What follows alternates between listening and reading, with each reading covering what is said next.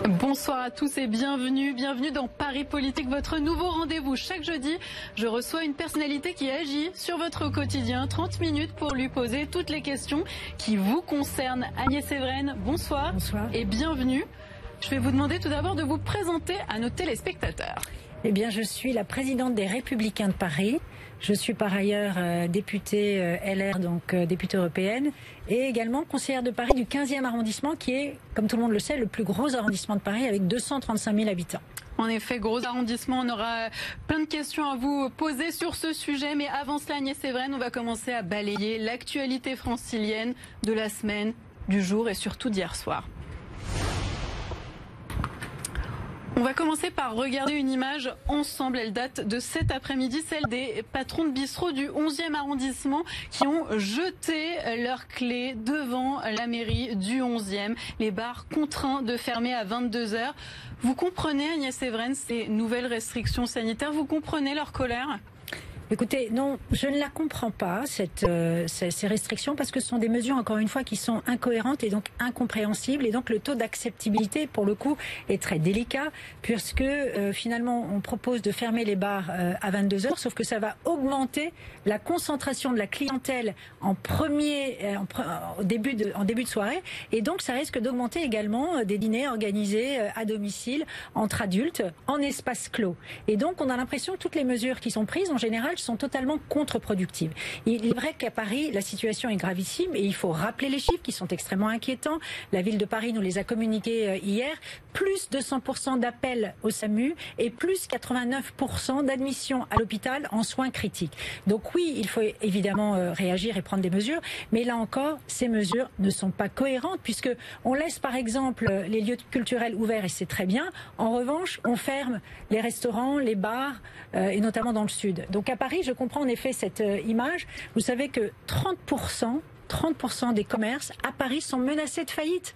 Il faut se mettre à la place de ces commerçants qui euh, découvrent sans aucune concertation ce qui leur tombe encore euh, dessus, puisque euh, malheureusement, on est dans une forme de verticalité où rien n'est décidé avec les parties prenantes. Alors, vous êtes d'accord justement avec la position d'Anne Hidalgo, la maire de Paris, qui dit qu'elle n'a pas été concertée, que ces mesures sont incohérentes? C'est quelque chose où vous êtes sur la même ligne? Mais oui, et je soutiens les commerçants. La situation est inquiétante, mais les mesures qui sont proposées, encore une fois, tombent d'en haut avec une forme d'ultracentralisme qui, qui n'est plus supportable en fait.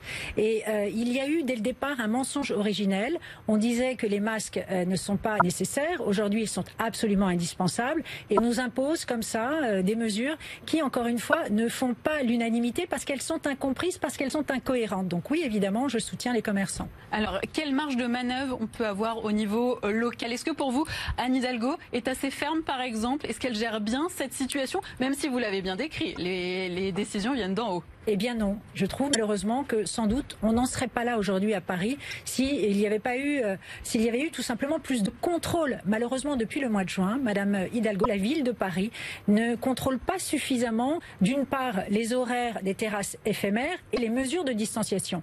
Il se trouve qu'avant l'été, Plus on de recevait contrôle, donc. plus de contrôle. Il n'y a pas de contrôle. Il se trouve qu'avant l'été, on recevait des emails en tant que conseiller de Paris où on nous annonçait le nombre de sensibilisations. Eh bien, au mois d'août, par exemple, sur 9667 sensibilisations, il y avait seulement 47 verbalisations. Donc pourquoi est-ce qu'il n'y a pas eu suffisamment de contrôle? Parce qu'avant de renforcer les règles sanitaires, encore faut-il appliquer les règles qui existent. Et c'est là où, là encore, il y a un non-sens plutôt que de renforcer, appliquons les règles avec sérieux. On a eu des images, malheureusement, après, euh, euh, après le confinement, euh, de jeunes euh, complètement entassés euh, dans l'espace public, et c'est vrai que ça a été calamiteux. Et c'est ça qui, sans doute, euh, a mené à cette situation euh, Mais on peut aussi se dire que, concernant surtout hein, les bars et les restaurants, c'est, on anticipe aussi finalement, on anticipe avant d'arriver à la fermeture complète. Oui. Le principe de précaution dans cette crise sanitaire absolument affreuse, est-ce que c'est, c'est pas un mot très important? Oui, anticiper, mais rien n'est anticipé. Finalement, ce gouvernement est tout le temps dans l'affichage, dans la communication, en disant tout est sous contrôle, et puis on se rend compte que finalement rien n'est sous contrôle, puisqu'on découvre euh, que euh, du jour au lendemain, comme ça, sans concerter les maires d'arrondissement, les maires d'arrondissement ont été complètement zappés. On parle d'un ticket préfet euh, mais dans cette affaire, les maires d'arrondissement, qui sont les premiers interlocuteurs des habitants, n'ont même pas été informés. Alors justement, on va écouter Anne Souiris, qui était mon invitée il y a quelques minutes. Elle est revenue sur l'importance des discussions avec la préfecture de police. Je vous propose de l'écouter faut faire un peu plus de dentelle, c'est-à-dire de réfléchir par exemple sur les jauges, euh, que c'est pas la même chose. Euh, quand on dit on va réduire de 5000 à 1000, eh bien euh, les, grands, les grandes organisations, c'est pas la même chose. Quand on parle par exemple d'un musée type le, Louvre, ou bien si on parle d'un musée type le musée des arts romantiques. Anne Hidalgo, euh, est-ce que vous pensez que c'est voilà la, parole d'Anne Hidalgo Est-ce que vous pensez aussi qu'il faut faire de la dentelle en réaction à ce qu'on vient d'entendre? Mais oui. Alors après, il faut reconnaître que la situation est complexe et qu'il y a un jeu euh, d'équilibriste à trouver entre d'un côté protéger les citoyens, protéger les Parisiens, mais d'un autre côté ne pas enrayer l'économie par des mesures beaucoup trop coercitives. Donc oui, il faut faire de la dentelle. Débat. Mais le problème, euh, c'est qu'il y a une totale absence de pédagogie et d'information. Moi, dans le 15e, j'ai des électeurs qui m'interpellent et qui me posent des questions très concrètes auxquelles je ne sais pas répondre. Demain, je suis cas contact, que dois-je faire? Euh, Je souhaite faire un test, où puis-je aller? Vous voyez, c'est des questions si simples et concrètes qui fait qu'en fait, on est dans le brouillard constamment et on est malheureusement face à un gouvernement euh, qui est dans le tâtonnement permanent. Donc finalement, là, vous, vous désignez assez fermement euh, le, gouvernement, mais justement au niveau euh, local, finalement, rien ne vous empêche, vous, euh, de, de, de prendre des mesures dans la mairie du 15e arrondissement? D'informer les gens, de faire des campagnes de sensibilisation. C'est ce qu'on fait. D'ailleurs, le maire du 15e, Philippe Goujon, a distribué 600 000 masques. On est obligé de suppléer à la carence non seulement de l'État et également euh, parfois euh, manque de concertation, manque d'information de la mairie de Paris. Et on l'a vu euh, d'ailleurs dans toute la France. Heureusement que les collectivités locales étaient présentes. Heureusement que Valérie Pécresse, dans la région Île-de-France, a pu anticiper, distribuer des masques dans les lycées, par exemple. Et donc, ce qui m'étonne beaucoup, c'est que le président de la République a eu euh, beaucoup euh, le mot décentralisation à la bouche, mais concrètement, la décentralisation, elle est nulle part. Encore une fois, on est dans la verticalité et les décisions tombent d'en haut en faisant fi complètement euh, du fonctionnement des mairies d'arrondissement et, du maire de, Paris. Et des discussions sont en cours en ce moment avec la préfecture de police. C'est Anne Sweris qui nous l'a également indiqué. Vous attendez quoi de ces discussions pour vous? Quel est justement le bon équilibre? Concrètement? le bon équilibre concrètement, ce serait d'apporter des informations très claires. Aujourd'hui, euh, si euh, les Parisiens ont la boule au ventre encore en allant travailler, c'est parce qu'ils ne savent pas ce qui va se passer demain.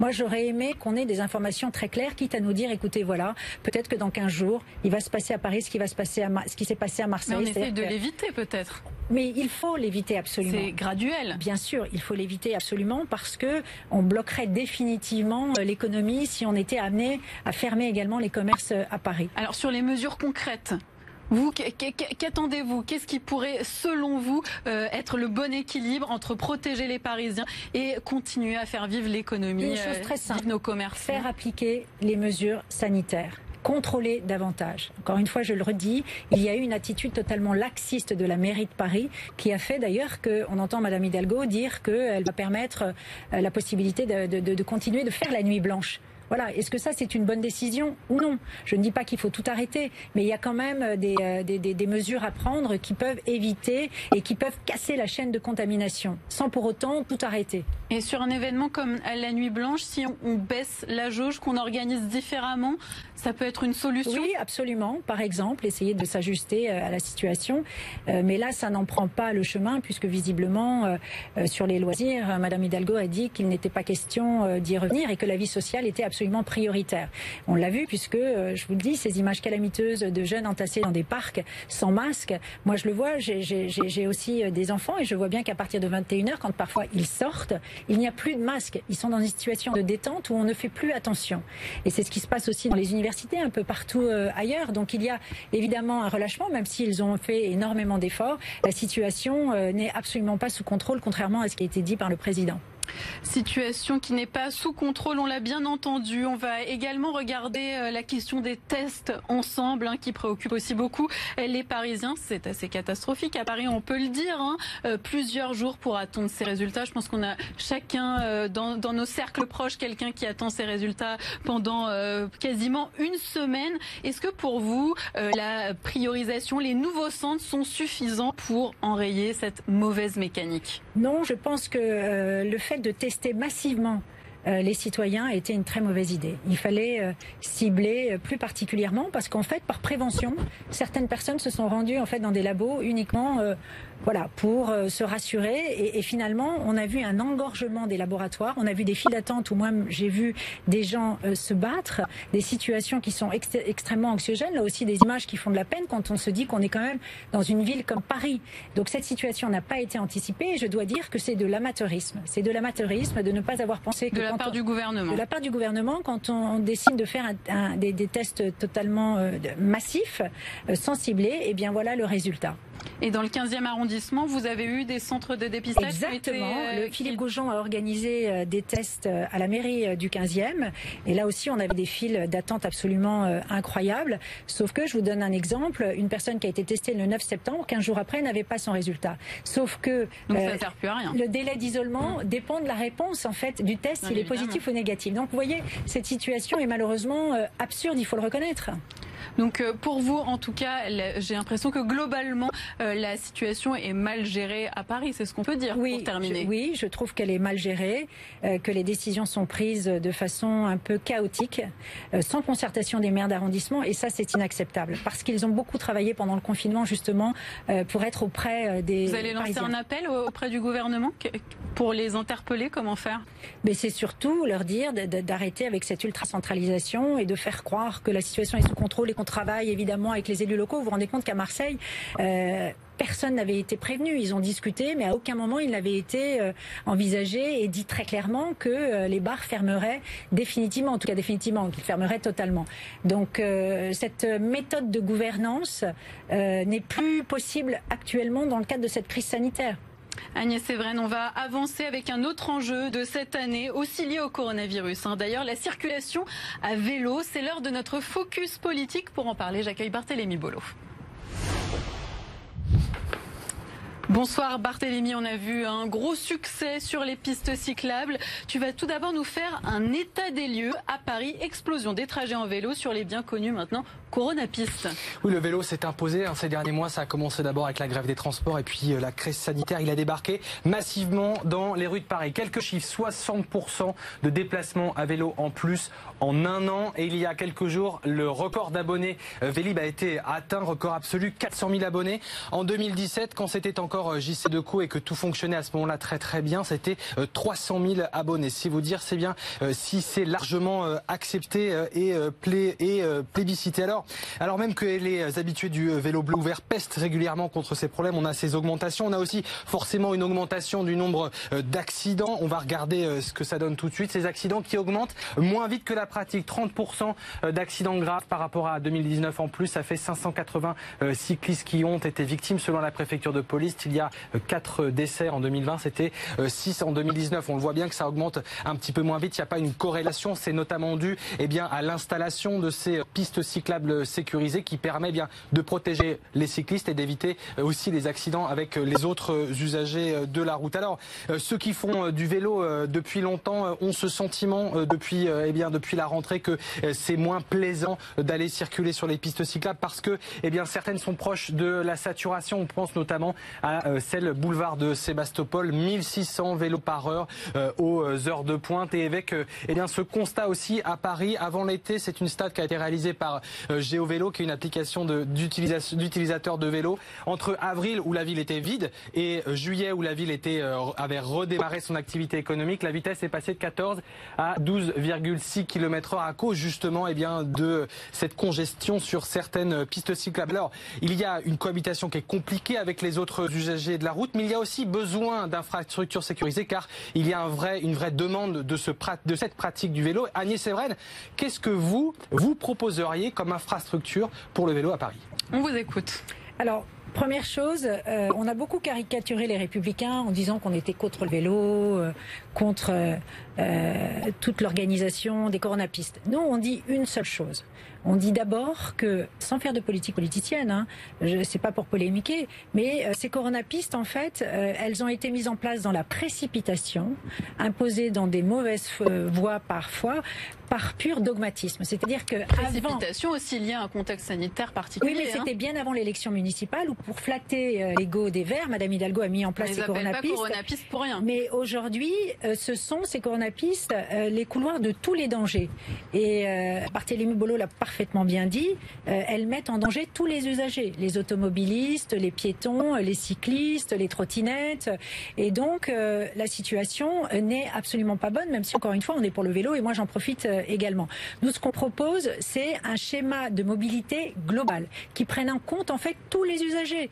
On a l'impression que beaucoup ont été zappés parce qu'il fallait tout à coup euh, faire une coronapiste. Rue de Vaugirard, par exemple, cette euh, coronapiste dont on a beaucoup parlé, absolument. Je suis allée rencontrer les commerçants et ils m'ont dit qu'ils avaient été stupéfaits par l'absence de concertation. C'est-à-dire qu'ils sont rentrés de vacances fin août et ils ont vu cette coronapiste. Alors certains disent que c'est positif. Pour quelle raison? Parce qu'il y avait des camions en fait qui se mettaient à la place des livraisons. Et là, c'est vrai que ça a dégager un peu l'espace public, mais il n'y a plus de zone de livraison. Il y avait 27 places de livraison. Les cyclistes et sont de plus en plus nombreux. Ces coronapistes, elles sont finalement, elles ont trop de succès. Donc oui, enfin, il y a eu quand même pas mal d'accidents. Et ce qu'il faut encore, encore une fois, c'est euh, penser également aux piétons. Euh, l'espace public n'appartient pas euh, qu'au vélo voyez, on n'est pas là, on a l'impression que Paris est devenu une zone d'affrontement entre d'un côté les, les automobilistes, il faut les supprimer certaines ou les agrandir? Il faut que ça ait une cohérence globale à l'échelle parisienne, ce qui n'est pas le cas parce qu'elles ont été... La cohérence, ça veut dire quoi? La cohérence, ça veut dire les concerter avec les maires d'arrondissement. Une nouvelle les, fois. Les maires, je vous assure, mais la concertation aujourd'hui, on est dans une politique de proximité. Les maires d'arrondissement sont les meilleurs spécialistes en fait de leur arrondissement et donc savent. Mais alors justement, dans le 15e, quelle est la position sur les pistes de vélo? On voit, c'est une problématique pour les Franciliens. On est absolument d'accord. Je vous dis, euh, nous aussi, on évidemment, enfin, c'est un non-sens de dire qu'il y a un peu trop de monde sur ces pistes. En revanche, elles sont dangereuses parce qu'elles ont été encore une fois totalement imposées. Vous avez par exemple des plots qui séparent euh, les voies euh, de vélo des voies des motards. Et donc, quand un cycliste passe, par exemple, avec un, un, enfant de deux ans sur le vélo, parfois les motos frôlent les cyclistes. Je dis juste que, en effet, il faut probablement beaucoup plus anticiper la dangerosité de ces pistes cyclables et travailler avec les maires d'arrondissement pour qu'il y ait un schéma global de mobilité qui prenne en compte tous les usagers et pas seulement les cyclistes. Parfait, Agnès Séverine, on a, on, a, on a bien entendu euh, ce que vous vouliez nous dire sur les coronapistes. On va aborder un autre dossier qui vous tient à cœur, les usines Lafarge à Paris. Pour résumer, Agnès Séverine, hein, vous demandez la fermeture de l'usine hein, euh, sur les quais de Seine dans le 15e arrondissement du côté de Javel, usine à béton euh, de euh, Lafarge, usine qui est notamment accusée de polluer la Seine. Il y a eu ce scandale en septembre dans une autre usine Lafarge où on a vu un liquide absolument douteux rejeté dans la Seine. Votre position est très ferme sur le sujet. C'est pour cela que Xavier Barthes, président du syndicat national du BTP en Ile-de-France, a une question à vous poser. On l'écoute. Le béton, c'est un produit frais qui durcit, je plus vite qu'une baguette de pain. Et euh, ben, les centrales que vous avez euh, dans Paris, ce sont des centrales qui en général livrent aux alentours de, on va dire, entre 3 et 4 000 mètres autour de la centrale, ce qui est assez peu.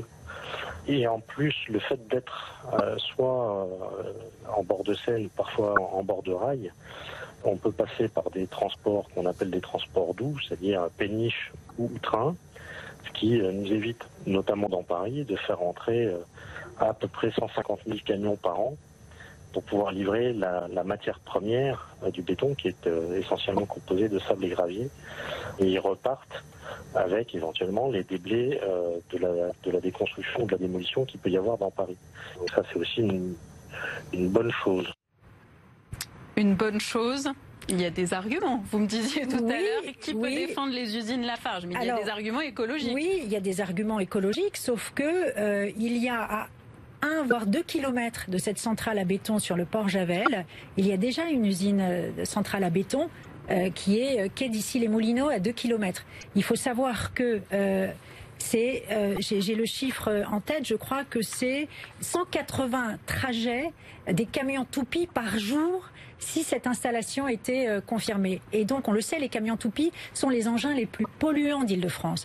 Nous, nous considérons que cette centrale à béton dans cet endroit est, un non-sens. Pour quelle raison? Parce qu'aujourd'hui, les villes sont responsables de près de 70% des émissions euh, de gaz euh, mondialement. Et donc, les, rôles, les, pardon, les villes ont un rôle important à jouer dans la bataille contre le réchauffement climatique et donc on ne comprend pas euh, cette décision de la maire de Paris qui se veut être une maire euh, écolo et qui euh, donc là aussi sans concertation a donné donc ce permis de construire pour permettre cette cette usine à béton dont nous voulons évidemment l'abandon parce que nous considérons qu'elle n'a plus lieu d'être aujourd'hui à Paris sur des quais de Seine qui sont en plus classés patrimoine mondial de l'UNESCO. Donc votre position c'est de la supprimer. Ce qui m'étonne moi dans votre réaction, c'est que finalement la mairie de Paris a plus une position d'écologie, de compromis.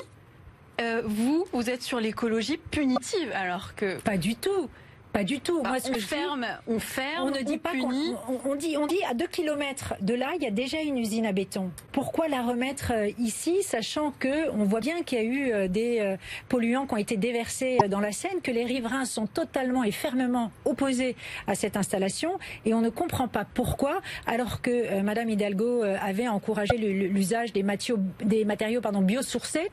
Pourquoi est-ce que dans ces cas-là, elle a donné le permis de construire? Vous voyez, là aussi, il y a une forme d'incohérence qui est incompréhensible. Et si elle reste, cette usine, il faudra être plus sévère, justement? Il faudra baisser alors la production de béton. Et d'ailleurs, c'était un engagement qui avait été pris par M. Missika, qui avait dit qu'en effet, euh, il faudra de toute façon baisser la production de, béton euh, à Paris autant que possible, que ce ne soit pas un réflexe.